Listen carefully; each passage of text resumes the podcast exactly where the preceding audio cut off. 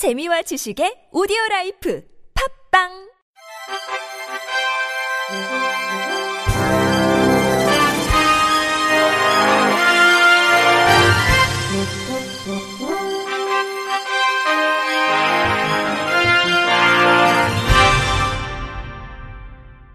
청취자 여러분 안녕하십니까? 10월 10일 금요일 KBIC에서 전해드리는 생활 뉴스입니다. 시각장애인이 롤러코스터 같은 놀이기구를 타는 것은 위험할까요? 놀이공원 측은 안전을 이유로 시각장애인의 탑승을 금지했는데 법원의 판단은 달랐습니다. 장애인을 차별한 행위라는 겁니다. KBS 김유대 기자입니다. 경기도 용인에 있는 놀이공원 에버랜드. 2015년 시각장애 1급인 김모 씨 등 3명은 이곳에서 롤러코스터 탑승을 기다렸습니다. 하지만 직원들은 자체 규정을 내밀며 탑승을 막았습니다. 김 씨 등은 장애인에 대한 차별이라며 에버랜드 운영사인 삼성물산을 상대로 소송을 냈습니다. 소송 제기 3년 만에 나온 법원의 판단은 어땠을까? 현장 검증을 통해 시각장애인들과 함께 직접 놀이기구를 체험한 재판부는 원고들의 손을 들어줬습니다. 에버랜드 측이 탑승을 막을 정당한 이유가 없다고 판단했습니다. 시각장애인이라고 해서 안전사고 위험이 증가한다는 에버랜드 측 주장은 추측일 뿐이라고 일축했습니다. 장애인을 불리하게 대한 차별 행위에 해당한다는 겁니다. 재판부는 에버랜드 측이 김 씨 등에게 1인당 200만원씩 배상하라고 판결했습니다. 김재왕 변호사 원고 소송 대리인 단지 장애가 있으면 어, 막연한 추측으로 어떤 뭐 위험이 더 클 수 있다, 뭐 안전사고가 날 수 있다는 것만으로 어, 차별을 하는 사례들이 굉장히 많이 있습니다. 재판부는 이와 함께 적정한 시력 등 장애인을 차별하는 내용이 담긴 탑승 안내 책자도 수정하라고 명령했습니다. KBS 뉴스 김유대입니다.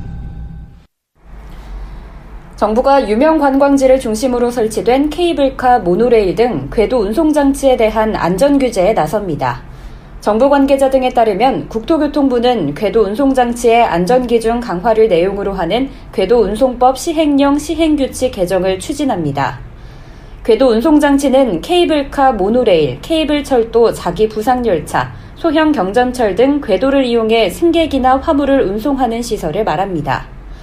정부 관계자는 종전엔 지자체 중심으로 관리돼 통일된 안전교육 기준이나 안전관리 책임자의 규정이 불분명해 승객 안전에 소홀한 부분이 있었다며 이번 개정안은 이를 보완하기 위해 마련한 것이라고 말했습니다. 케이블카 155기를 비롯해 전국에 운영 중인 궤도시설은 총 204기이며 88개의 민간 사업자가 운영 중인 까닭에 크고 작은 사고가 이어지고 있는 실정입니다. 실제 2016년엔 통영 케이블카가 운행 중 고장나 170여 명이 공중에서 고립됐으며 지난해 8월엔 제천 비봉산 케이블카 공사 중 철 구조물이 넘어져 5명의 사상자가 발생하기도 했습니다. 이에 따라 궤도운송법 시행령에선 궤도 사업자가 궤도 시설의 준공 전 40시간 이상의 시험 운행을 실시하도록 명시하고 운행이 완료되면 그 결과와 조치 내용을 지자체장에게 제출하도록 했습니다. 특히 시험 운행엔 반드시 궤도 차량의 통제, 시험기기와 장비 점검이 가능한 지정된 안전관리 책임자를 통해 실시해야 합니다. 시행규칙에선 궤도 사업 종사자의 안전교육 실시도 6개월마다 최대 8시간 이상씩 의무화했습니다. 안전교육 대상은 안전관리 책임자, 점검 정비자, 궤도 차량 운전자 등이며 교육 내용은 궤도 차량의 최대 승차 인원 등 안전수칙, 사고 발생 시 응급조치 등으로 규정했습니다. 케이블 사업자 등 민간 사업자에 대한 과징금도 강화됩니다. 종전 궤도운송법에 따르면 안전규정 등 법률을 위반한 사업자의 경우 영업정지나 그에 가름하는 과징금을 부과하고 있지만 위반 횟수에 비해 늘어나는 영업정지 기간에 비해 과징금은 일정하다는 지적이 있었습니다. 국토부는 이를 개선하기 위해 영업정지 처분에 가름하며 부과하는 과징금의 액수도 위반 횟수에 비해 가중할 수 있도록 시행령을 개정합니다. 국토부는 이 같은 궤도운송법 시행령과 시행규칙 개정안을 다음 달 국무회의에 상정할 예정입니다. 중앙선이 가장 많은 로드킬이 발생하는 고속도로로 나타났습니다. 8일 국회 국토교통위원회 소속 김상훈 의원이 한국도로공사로부터 받은 자료에 따르면 2013년부터 2017년까지 5년 동안 고속도로에서 발생한 로드킬은 모두 1,903건으로 나타났습니다. 연도별로 보면 2013년 2188건, 2014년 2039건, 2015년 2545건, 2016년 2247건으로 2000건 이상을 기록하다가 지난해에는 1884건으로 소폭 감소했습니다. 노선별로 보면 중앙선이 2041건으로 가장 많고 중부선이 1604건, 당진 대전선이 1346건, 경부선 833건, 영동선 817건, 서해안선 704건 등을 기록했습니다. 김상훈 의원은 해마다 로드킬 사고에 대한 지적이 있어 왔고 대책 마련이 촉구됐지만 지금껏 개선되지 않고 있다며 전체 로드킬 사고 발생 장소에 대한 DB를 구축해 효율적인 동물 이동로가 확보돼야 한다고 지적했습니다. 전국의 기온이 뚝 떨어지면서 가을 모기가 사라진 것 같지만 실내에서 계속 극성을 부리고 있습니다. 충북 보건환경연구원은 이달 들어 모기 개체수가 급감했다고 12일 발표했습니다. 연구원은 일본 뇌염의 유행 여부를 분석하기 위해 청주시 흥덕구 오송읍 공북리의 한 축사에 유문 등을 설치해 모기의 개체수를 측정하고 있습니다. 측정 결과 폭염이 다소 해소된 8월 4주차와 지난달 1주차에 각각 1273마리였던 모기가 9월 2주차에 609마리로 감소했으며 3주차에는 343마리, 4주차에는 41마리로 대폭 줄었습니다. 또한 이달 1주차에는 채집된 모기가 170마리로 소폭 증가했지만 8월 하순, 9월 초순에 비해 7분의 1 수준입니다.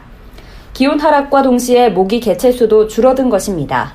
다만 날씨가 쌀쌀해지면서 모기들이 실내로 몰려들어 도심 지역에서는 체감상 여름이나 초가을보다 모기가 더 많아졌습니다. 질병관리본부 관계자는 쾌청한 날씨가 이어지면서 집안 공기를 환기하려다 창문을 자주 열게 되는데 이때 모기가 집안으로 날아드는 만큼 방충망 관리에 신경 써야 한다고 설명했습니다. 또한 모기가 창틀 틈새를 통해 실내로 들어오는데 그 틈이 2mm 가량만 돼도 침투가 가능하며 빗물이 빠지도록 뚫려 있는 창틀의 작은 구멍도 모기가 집안으로 들어갈 수 있는 통로라고 덧붙였습니다. 그 밖에 농촌 지역에는 일본 뇌염이나 말라리아 매개 모기가 아직 서식 중입니다. 지난 5일 경기 평택에서 사는 70대 여성이 일본 뇌염 확진 판정을 받은 바 있으며 보통 10월 말까지는 뇌염 모기와 말라리아 모기의 서식이 확인되고 있습니다. 질병관리본부 관계자는 살충제나 모기향을 사용할 때는 취침 장소를 밀폐시킨 후 사용하고 취침 전에 환기해야 한다며 모기가 많은 경우 몸에 해로운 살충제보다 모기장을 사용하는 게 좋다고 조언했습니다. 모기는 보통 기온이 15도 이하로 내려가면 활동을 중단하고 숨다가 기온이 올라가면 활동을 재개하며 10월까지 번식합니다. 모기의 수명이 한 달 안팎인 것을 감안하면 실내로 들어온 모기는 11월 말까지 활동할 수 있습니다. 서울 지역 초등학생들이 어쩌면 인생의 목표가 될 수도 있는 소중한 기회를 체험했습니다. 서울시 의회를 찾아 토론도 하고 표결 처리도 하면서 일일 시의원을 경험했습니다. YTN 김승재 기자가 보도합니다. 일일 어린이 시의원이라지만 분위기는 엄숙합니다. 국민 의례에 이어 시의원 선서를 합니다. 김소망 어린이 시의원 청소년의 권익과 복지 향상을 위하여 노력하고 자유민주주의의 기본 질서를 지키며 2분 스피치 시간에는 논리적이고 당당하게 자신의 주장을 펼쳤습니다. 김의원 어린이 시의원 언어도 습관이 될 수 있습니다. 남을 무시하는 말, 남에게 던진 막말, 나도 모르게 습관처럼 나오는 욕등이 나의 고치기 힘든 언어 습관이 될 수도 있습니다. 어린이 시의원들은 투표로 의장도 뽑았고 신임 의장은 임시회 본회의 시작을 알리며 처리해야 할 조례안을 상정했습니다. 안건은 수업시간 스마트폰 사용 제한에 관한 조례안, 최은서 어린이 시의회 의장 의사 일정 제1항 수업시간 스마트폰 사용 제한에 관한 조례안을 상정합니다. 스마트폰 사용 제한을 해야 한다. 아니다. 그건 너무 심하다. 다양한 찬반 토론이 펼쳐졌습니다. 어린이 시의원들이 전자투표로 내린 결정은 찬성이 반대보다 더 많아 조례안은 가결됐습니다. 인터뷰 김지민 어린이 시의원 학교에서 사회 시간 같은 걸 배우는 것보다 진짜 와서 배우니까 되게 유익했고 영상도 재미있어서 되게 도움이 많이 된 것 같아요. 서울시의회는 이달은 초등학생을, 다음 달엔 중고등학생을 대상으로 청소년 의회 교실을 엽니다. YTN 김승재입니다. 끝으로 날씨입니다. 이번 주말은 전국이 대체로 맑고 평년보다 기온이 낮아 쌀쌀하겠습니다. 내일 아침 기온은 철원 0도, 서울 6도 등으로 오늘과 비슷할 것으로 보입니다. 낮 기온도 서울이 19도 등 전국이 18도에서 21도로 오늘과 비슷하겠습니다. 당분간 낮과 밤의 기온차가 크게 벌어지니 건강관리에 유의하셔야겠습니다. 바다의 물결은 모든 해상에서 0.5에서 2m로 비교적 낮게 일겠습니다. 이상으로 10월 12일 금요일 생활 뉴스를 마칩니다. 지금까지 제작의 이창현, 진행의 김예은이었습니다. 고맙습니다. KBRC.